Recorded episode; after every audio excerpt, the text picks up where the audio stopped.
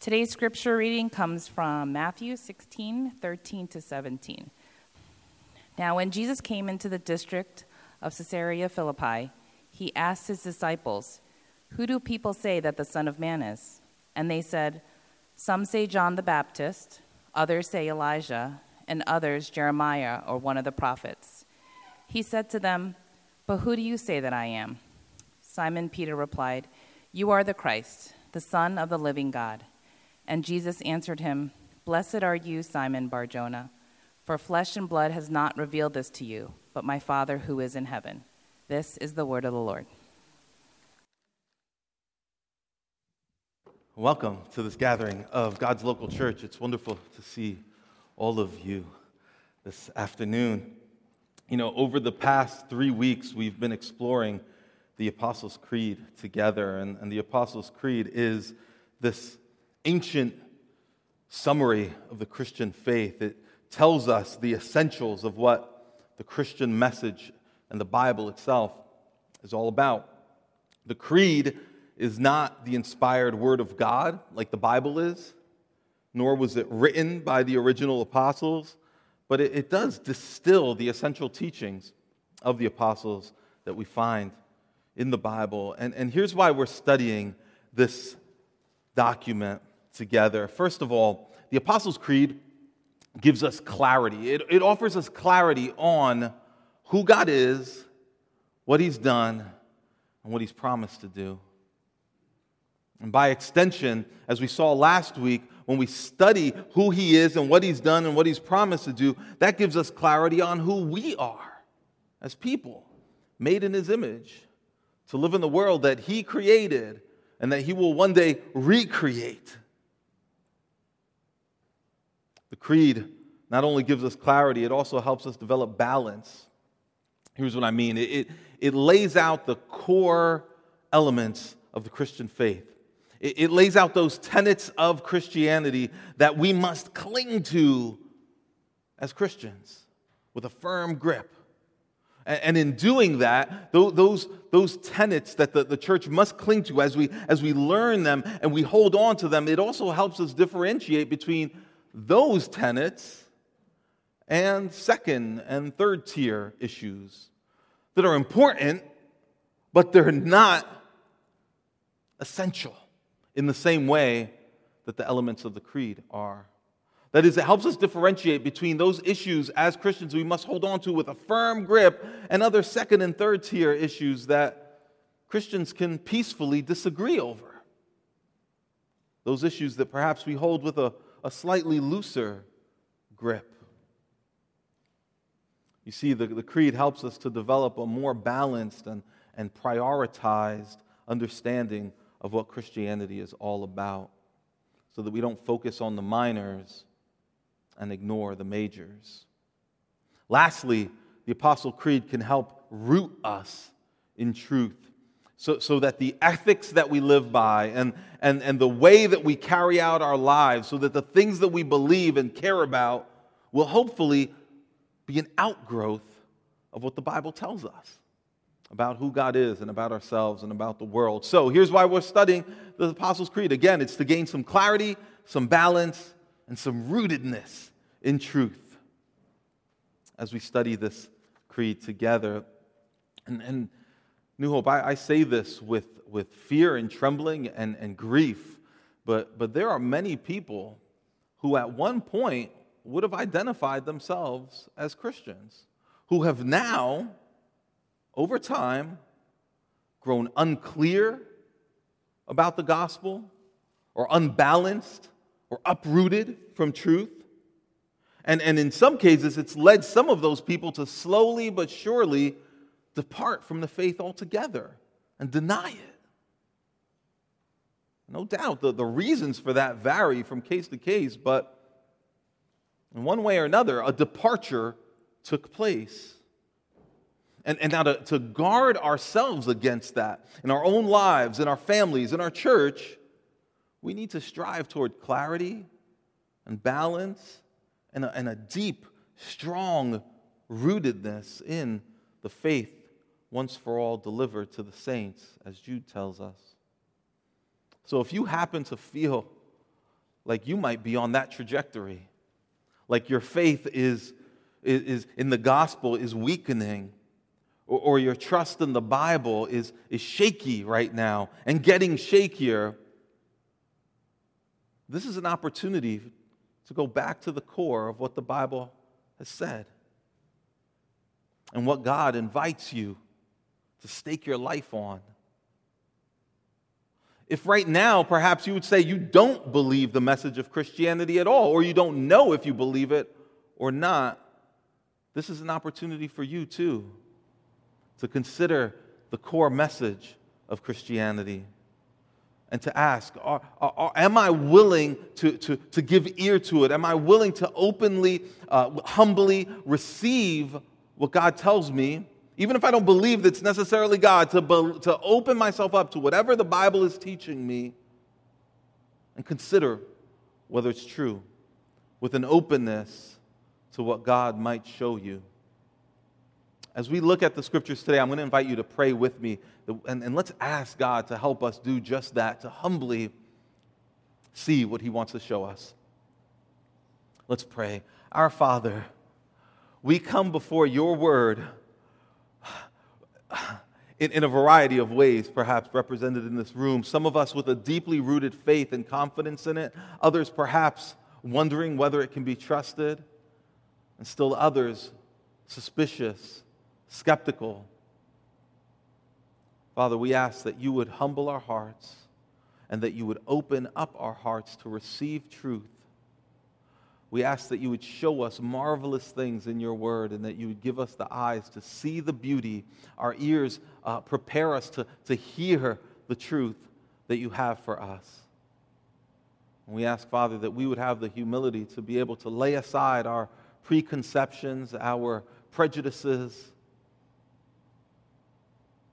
and submit ourselves to the truth that you offer us here today. In Jesus' name. Amen. The Apostles' Creed actually breaks up naturally into at least three different sections, and, and that's intentional because the, the, it, the layout reflects the fact that God Himself is triune. He's, he's three in one, which is confusing, isn't it? After all, people like us are not three in one. We are one in one. That is, every human is one person. One human equals one person. But that's not so with God. He is one God in three persons. And that's incomprehensible, frankly. That doesn't mean that it doesn't make sense, it just means that it exceeds our ability to fully grasp it. And that shouldn't surprise us, really. Because if God were to fit into all of our expected human categories, if he were to completely make sense to us and fit into our boxes, he wouldn't be much of a God, would he? His very, the very reality that he's God means that he is beyond us, he's bigger than us. We exist in a reality that he created. The first and the shortest part of the Apostles' Creed tells us about God the Father, maker of heaven and earth. What we've looked at over the past couple of weeks. Part two tells us about God the Son, and it begins this way I believe in Jesus Christ, his Son, our Lord. We got three titles for Jesus in that one line He is Christ, He is Son, He is Lord. And we're going to unpack each of those titles. And to help us do that, we're going to go to Matthew 16, 13 to 17 this passage that Julia just read for us. Matthew 16, 13 to 17. I encourage you, open up a Bible if you have one and, and look at those words. Let's look at the conversation really that's happening here. And as we do that closely, what we're going to try to do is understand the significance of this conversation by using three questions of our own. Here's the three questions we're going to ask of this Who is Jesus? How do you know? And why does it matter? Who is he? How do you know? And why does it matter? So, first of all, who is he? Verse 13, read along with me. Now, when Jesus came into the district of Caesarea Philippi, he asked his disciples, Who do people say that the Son of Man is? Son of Man, by the way, is a term that Jesus often used to talk about himself. Matthew, uh, Mark and Luke tell the same story, but they record it this way Who do people say that I am? In any case, Jesus is asking, What's the word in the community, on the street, about me? And, he's not conducting a focus group here, by the way. He's not trying to do research to find out how people are responding to his brand and his message. No, he knows what the opinions of him already are. He, he, he knows that the opinions vary, but he's going somewhere with this line of questioning. But look at verse 14, how the disciples answer. And they said, Some say John the Baptist, others say Elijah, and others Jeremiah, or one of the prophets. Now, notice these names, they're all prophets. And their message, in some ways, did overlap with Jesus' message. And that shouldn't surprise us because they were sent by God just as Jesus was sent by God. So, so Jesus reminded people of these prophets when they saw him.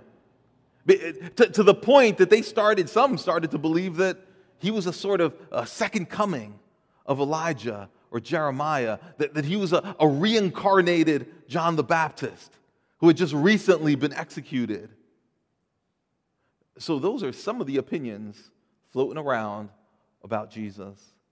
Other people had more negative views on who he was. The disciples chose not to mention those opinions, but some people thought that Jesus was a blasphemer. Others accused him of being a maniac, a servant of the devil. Jesus was aware of those opinions too. He was so well known throughout that whole region of Galilee where, where he spent most of his life that, that wherever he went in Galilee, he drew a crowd. But notice something about Matthew 16. He's not in Galilee here, he's not on his home turf. He's outside in Caesarea Philippi. It seems that Jesus may have wanted some solitude to be alone with his disciples. And now that he's alone with them, he asked them this second, more, more personal question. Verse 15 He said to them, But who do you say that I am?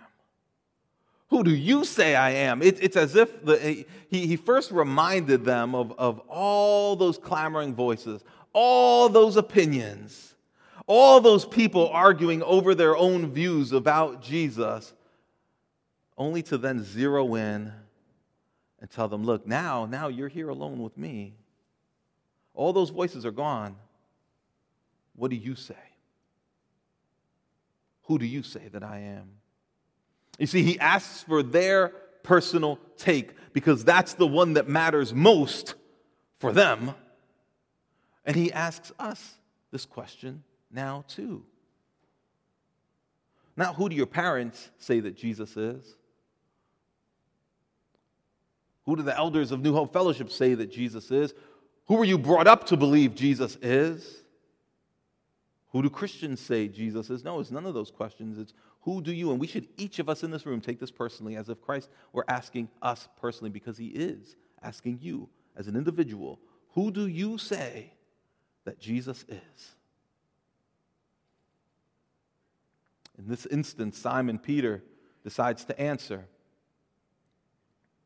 Maybe some of you are holding back. You, you want to answer. You want to shout an answer to who Jesus is. Maybe some of you are hoping I don't start calling out names and asking. But Simon Peter, he never shied away from an opportunity to speak his mind. If you know anything about Simon Peter, he spoke quickly, often, and sometimes it was for his benefit, sometimes it got him to a lot of trouble. If you read down Matthew 16, you'll see some of the trouble that Simon Peter ran into because he was quick to speak. In any case, here, he speaks truth. Look at verse 16. Simon Peter replied, You are the Christ, the Son of the living God. Notice how he starts there. You are the Christ. Not just your Christ. Oh, you're Christ. No, Christ isn't Jesus' last name. Did you know that? If you didn't know that, you know now. Jesus Christ is not a first and last name. That's not how he filled out forms right? Christ, comma, Jesus. Christ means the anointed one. It means the Messiah. The chosen one, sent by God to rescue his people. Now, unless you were raised in a faithful, practicing Jewish household, the, the weight of that is likely lost on you, as it is on me. Because those of us who grew up in, in Gentile families, non Jewish homes, we, we need to work to, to, to put ourselves in the shoes of those early Jewish disciples, like Simon Peter. When they came face to face with this carpenter from, from Galilee, they had to come to terms with, with the, the, the possibility that this might just be, might just be the one whom they'd been waiting for for so, so long. That he might just be the one whom their parents and grandparents and grandparents told them of. That he might just be the one whom God had promised. And, and, and that promise had, had served as the only hope for their people through generations and generations. Try to put yourself into Simon Peter's shoes to think I'm living with the man who might just be the one who is our only hope, the one whose name is the name that we've been holding on to Messiah. We've been holding on to this name through generations of exile and occupation and humiliation and all kinds of suffering. It might just be him. So, so try to imagine the questions, the doubts on the one hand, but also the, the hopeful excitement in the hearts of men like Simon who, who met Jesus, who, who saw his miracles, who heard his words, and, and little by little were coming to believe that he was the anointed Messiah of God. And he happened to live in Galilee. And he happened to have called them. And now they happen to be living with him watching him and hearing him, wondering, is he the one?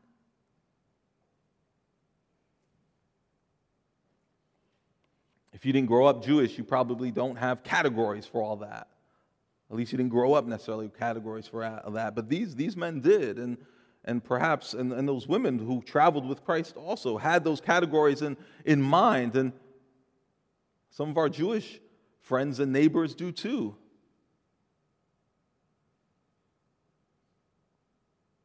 So, here stood this man claiming to be the fulfillment of all those prophecies who would bring rescue to his people.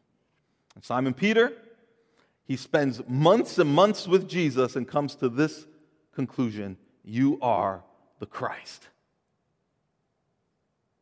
Do you know that every time we say the name Jesus Christ, we are, we are stating a theological truth? Of profound weight. Because every time we say the name Jesus Christ, do you know what Jesus means? We learn in Matthew when Joseph is visited by an angel, he and Mary are told to name their baby Jesus because he's a Savior. And Jesus means God saves. God saves. And Christ, of course, means the anointed Messiah through whom God saves. So every time we sing or say the name of Jesus, we are saying, God saves, and here's the one through whom he saves. God saves, and here's the one he chose to rescue the world through. Peter also says, Simon Peter also says, You're the Son. You're the Son. Once again, notice that article He's not just a son of God, as the creed puts it, he's God's only son. That is, he's the only eternal son. When, when he asserted this, by the way, and Jesus often would say that he was the son of God, he'd do it this way. He'd refer to God as my father, my father, often. And when he did this, religious people were outraged with him because they knew what he meant. They knew what he was getting at when he calls God the Father his personal Father. He's calling himself God. And that's what Simon Peter is confessing here too when he says, You're the Son of God. He's saying, You are God. Look at John 10, verse 30. Jesus said, I and the Father are one. And the Jews picked up stones again to stone him. And why were they going to stone him? Why? Look at verse 33. It was for blasphemy, because you, being a man, make yourself God. If you remember last week when we were looking at Acts chapter 14, we saw what happened when people uh, called Paul and Barnabas gods and tried to worship them, right? Do you remember what they did? They objected strongly and they said, No, no, no, no, no, no. We are men just like you. But Jesus doesn't do this. When someone said, You are making yourself God, he accepts that. When Peter says, You are the Son of God, he, conf- he affirms that. In fact, look at John chapter 20, verse 27 and 28. This is after Jesus Christ's resurrection from the dead. It says, He, he said to Thomas, Put your finger here and, and see my hands, and put out your hand and place it in my side where all the scars, the wounds were. And then he says, Do not doubt, but believe. And Thomas answered him, My Lord and my God. And Jesus at no point says, Whoa, whoa, whoa, you're getting ahead of yourself here. I'm a man like you. No, no. Says, Blessed are you, because you've seen and you believe.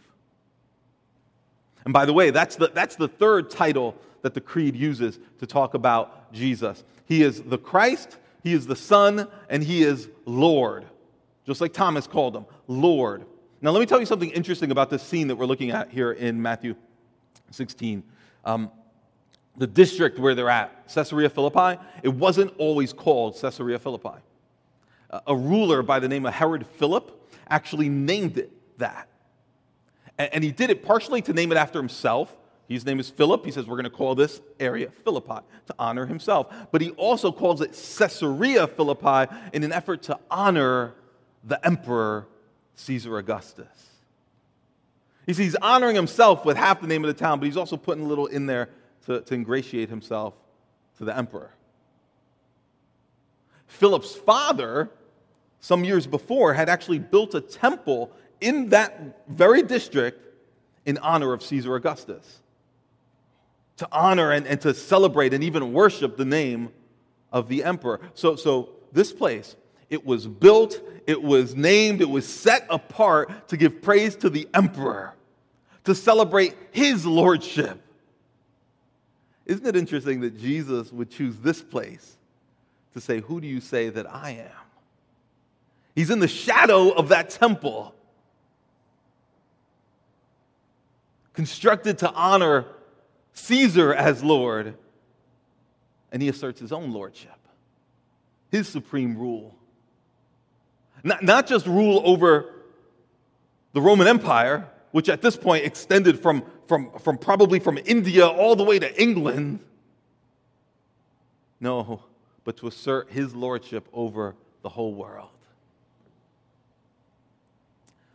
Read what Abraham Kuyper famously wrote. He says, There is not a square inch in the whole domain of human existence over which Christ, who is sovereign over all, does not declare mine. Mine. You can't find a corner of this earth, a corner of the universe, or a corner of our existence over which Jesus does not rightfully lay claim and say, This is mine. I am Lord over you. I am Lord over every place you've been, everywhere you will go, and I am Lord over the furthest corners of the universe that you'll never even see with your eyes. He is Lord.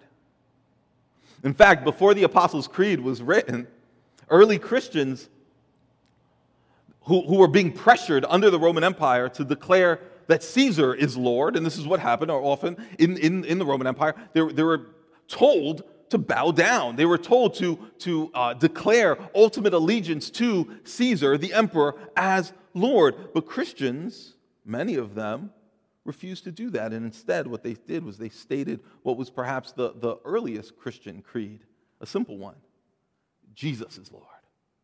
Jesus is Lord. And many of them paid with their lives for those words. So, who is Jesus? Who is Jesus? He reveals it to us here. He is the Christ, He is the Son of the living God, He is our Lord. But how do we know that? That's the second question we got to ask. How do, how do you know? How do you know? Some of you might say, well, the Bible tells me so. It's true. The whole New Testament, in fact, makes that claim and defends that claim of who Jesus is. But many who have read the Bible don't necessarily believe it, right? Perhaps some of us here. Many people in Jesus' day, they saw him up close and didn't believe that he was the Christ, the Son of the living God, and our Lord. Many people saw him heal diseases and disabilities from paralysis to blindness. They saw him free people from, from bondage to evil spirits. They saw him raise the dead, even. They saw him teach in ways that they had never heard anyone teach. They heard the parables that he spoke and the way that those parables would, would, would expose the, the, the motives and the desires of people's hearts. His insight was unmatched. Everyone agreed on that. His understanding of human nature was uncanny. And people saw that. And they also saw him interact with, with powerful figures who, who hoped to, to discredit him, to destroy him. And he would engage with these people in such a way that, that without defensiveness, without fear, would interact with them in a way that wisely exposed their, their motives, in ways that called them to admit their evil and, and, and even repent. And in ways that actually warned others to not be led astray by those evil false leaders. He astounded everyone. And then he astounded people by the way that he would interact with the most and even draw to himself the, the weakest, poorest, the most marginalized people felt safe with him. They felt attracted to him. They wanted to be with him. No one had ever been like this. No one like this had ever walked on the face of this earth. But many still wouldn't believe what he said about himself and his own identity. So, how does Simon know who Jesus is? How, how do we know who Jesus is? Well, verse 17 tells us. And Jesus answered him, Blessed are you, Simon Bar Jonah that means Simon, son of Jonah. For flesh and blood has not revealed this to you, but my Father who is in heaven. Flesh and blood didn't reveal this to you. That means you didn't just figure this out. It's not because you're smart or clever, or you were able to pick up on the clues, or you're more insightful than other people are. No, no, no. God revealed it to you. And God must always reveal the identity of Jesus to us if we're going to know who he really is. He does this in different ways. He does this through, he reveals who Jesus is through the pages of Scripture.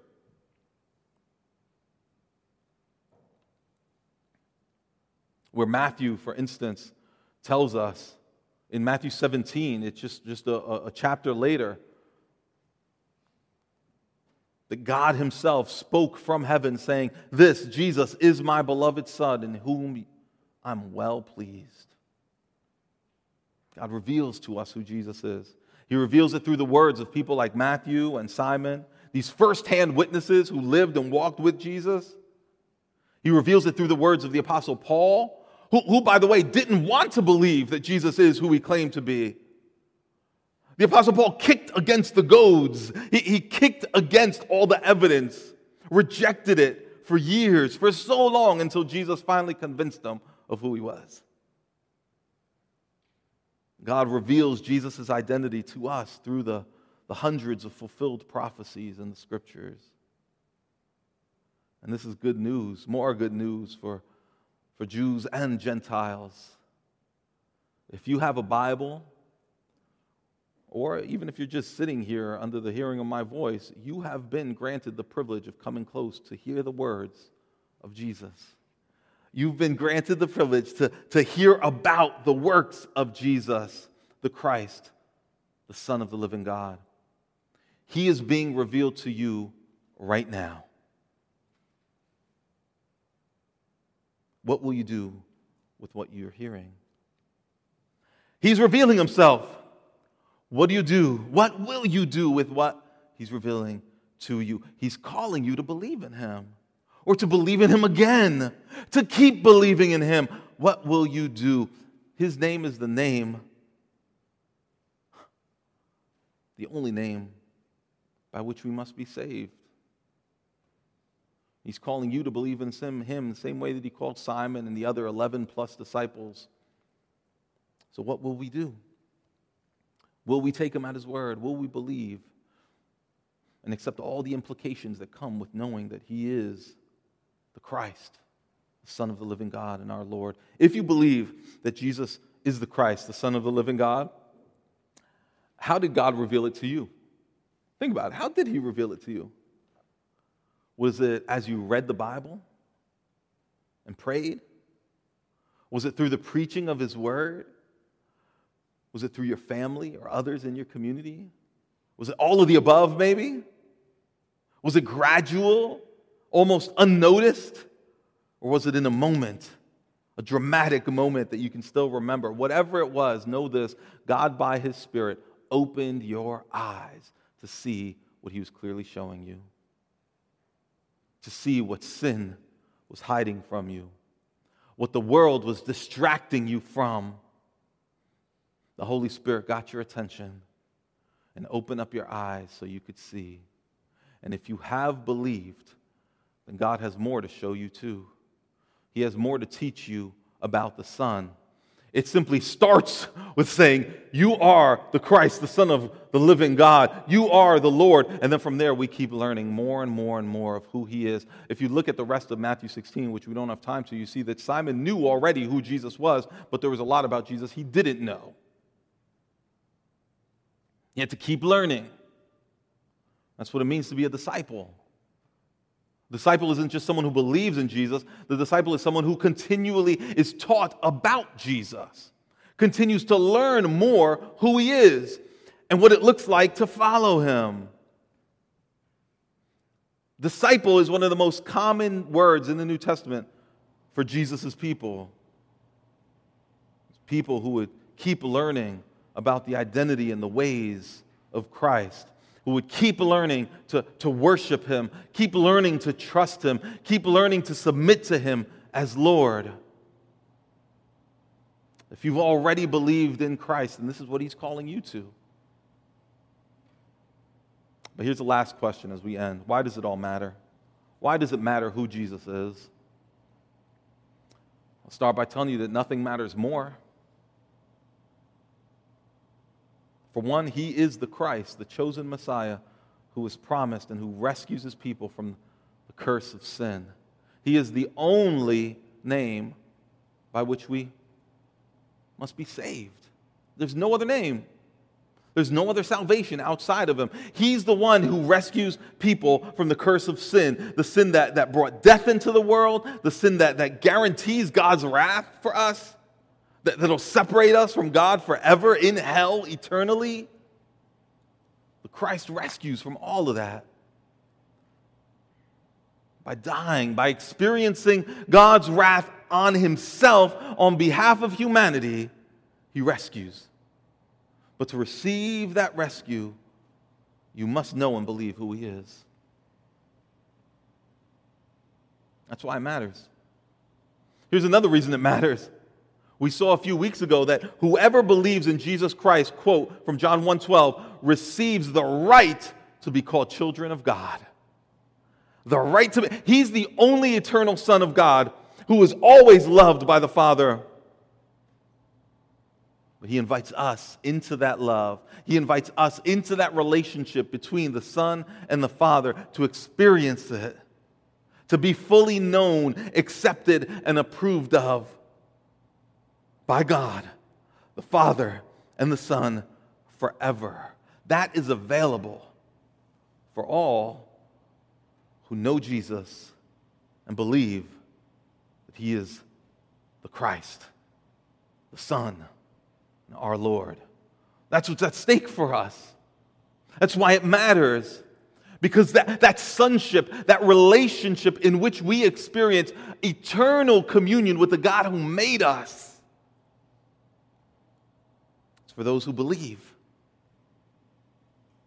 in the Son. And here's the last reason it matters for us to get a, a clear sight of who Jesus is. We, we can't, it's here, here's another reason why we can't be blurry or ambivalent about the identity of Jesus. It's because some of us might have a, a, a partial take on who he is, and that can be dangerous. Here's what I mean some of us perhaps see him as the Christ, the Savior, but we don't really see him as Lord. Not really. Not always. That is, practically speaking, we, we, we might look at him as someone who has saved us in the past, but for the here and now, right now, what role does he play in my life? Well, perhaps he doesn't rule over me with authority. Maybe I see him more, maybe you see him more as a, a consultant, an advisor, a counselor who's on call for when times get difficult. You can dial him up. But none of, none of that is who he claims to be. He says he's Lord. The creed calls him our Lord. You see, our, it's personal.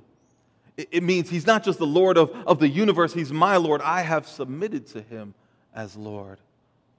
I entrust my life to him as Lord. And if He is your Lord, then nothing else can be. If He is your Lord, then no one else can be, including yourself.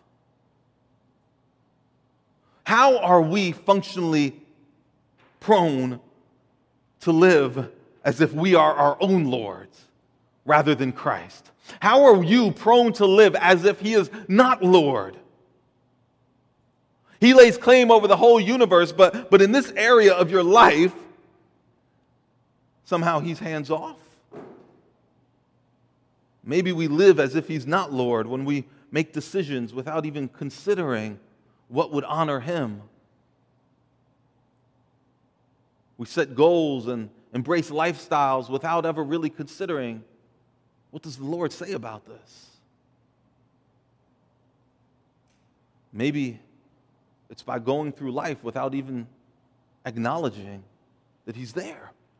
Living lives as a family as if, as if we're a self contained unit. Everything we need is right here in this household, and, and, we can make this work, and we can get by, and we can save up, and we can, we can enjoy life together as if Jesus isn't even there. Except when we get together, perhaps, to, to worship Him on a Sunday. Maybe we ignore His Lordship by downplaying the need for worship, the need to, to center our lives on Him as individuals and as a family. Listen to the words of J.I. Packer. He says, If Jesus is God the Son, our co creator, and is also Christ, the anointed Savior King, now risen from death, and reigning, sitting, as the Creed puts it, on the right hand of God the Father Almighty in that place of authority and power, then he has a right to rule us. And we have no right to resist his claim. Palestine, well, as he invaded Space and time. I love the, the way that, that yeah, as he invaded space and time in Palestine nearly 2,000 years ago, so he invades our personal space and time today. He's invading our personal space right now with the same purpose of love that first brought him to earth. Come and follow me was his word then, and it still is. Come and follow me. Will we follow him? If you have drifted from Him. perhaps ignored him for a season, or, or have felt yourself distracted from him, will, will, will you humbly return to him? Will you confess that to him? Because he's meek and gentle. Make no mistake, he will receive you with open arms. He, he delights to show mercy and to teach you more of who he is. He's not going to hold a grudge.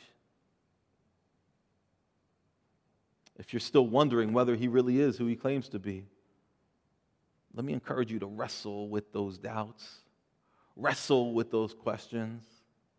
Ask yourself, who is he to me? Who is Jesus to me right now? I'd suggest you only have a couple of options. Is he a liar? Do you think he's a liar who made claims he knew weren't true? Do you think he was a lunatic? He was delusional, man, and he just thought he was God. Or is he a legend? He's just fiction? Just fiction. By the way, his disciples provide us with first hand testimony about him, and we have more confirmable reasons to believe that he lived and died and rose again than we have data to prove that Alexander the Great really lived, or that Shakespeare wrote Hamlet, or, or a thousand other historical facts that we accept without question. So, is he a liar? Is he a lunatic? Is he a legend? Or is he Lord? Is he Lord? And if he is Lord, then he deserves your worship. He deserves our devotion. He deserves everything from us. And, and what he has for us is everything that we were made for. He will give you everything that you were made to experience and know and enjoy. Millions of people have found peace and eternal hope in that reality. So the question is do you believe?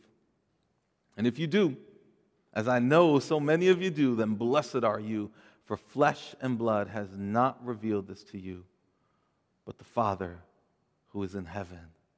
And we get to affirm that truth in a moment when we come to the Lord's table. We get a chance to, to declare who Jesus is again. We get a chance to receive grace from Him. We get a chance to affirm our belief in Him. And we get to worship Him too as we eat and drink the signs of His body and blood. So let's pray.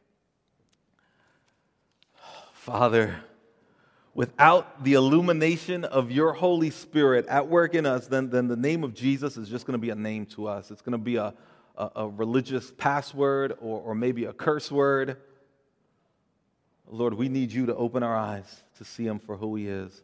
Not just the name, but the name above all names. So open our eyes, Lord, to see him as the Christ, your only Son, our Lord, the one we need and the one we ache for. It's in his name we pray. Amen.